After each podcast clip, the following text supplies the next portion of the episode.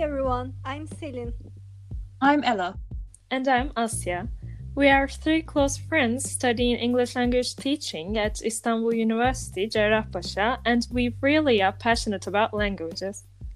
A lot of the time, when we tell people we study English, they tell us it must be easy, you know, because we already know the language. But what does knowing a language really mean?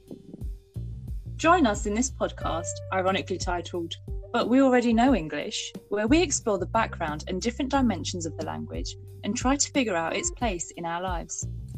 Well, this isn't your regular language podcast because we will be learning with you and sharing our personal experiences. You can find us on Spotify, Apple Podcasts, and other major podcasting services, where we will be uploading a new episode every Tuesday at 5 p.m. Turkey time. Make sure to follow us on Instagram at bewake.3 so we can let you know of all the updates and get your input.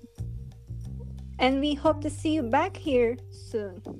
I think this is going to be great. yeah. Yes.